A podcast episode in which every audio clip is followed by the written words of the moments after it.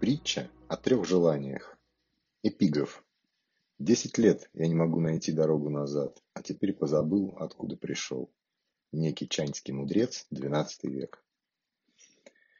Однажды один крестьянин возроптал на свою тяжелую жизнь.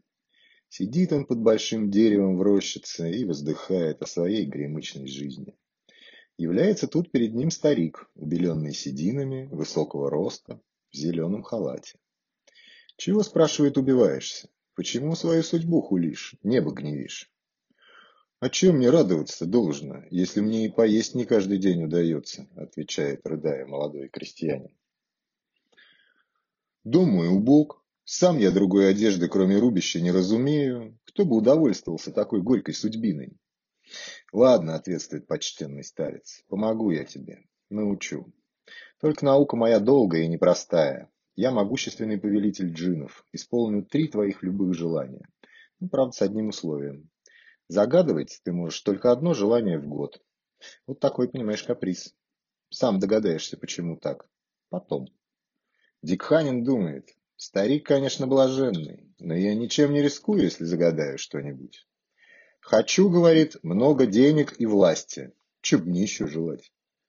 Ну, будь по-твоему, молвит старец и делается невидим идет домой, а когда подходит к воротам города, видит торжественную процессию.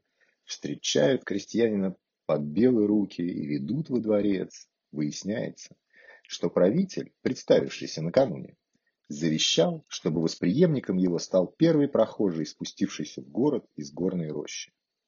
Проходит год. Молодой правитель живет в неге и роскоши. Но лишь наступает время второго желания, он бросает все свои государственные дела и в глубокой тайне покидает дворец, чтобы вновь оказаться на месте первой встречи с чудесным стариком. Вот встречаются они снова. Старец смотрит на своего протеже и замечает ему, что тот выглядит не особенно счастливым. «Да как тут будешь доволен, когда приближенные так и норовят спихнуть меня с трона?» Сколько заговоров раскрыли, сколько покушений предотвратили, а воры казначейские, только и успевай следить. Все меня ненавидят. Надоело мне это все. Хочу, чтобы все вокруг меня любили. Ну, будь по-твоему, ответствует старик и исчезает с глаз молодого правителя. Юноша возвращается в город, где все льстиво угождают царю, всячески ласкают его и выказывают неподдельную любовь. Тошно становится от такого навязчивого внимания и заботы сатрапов.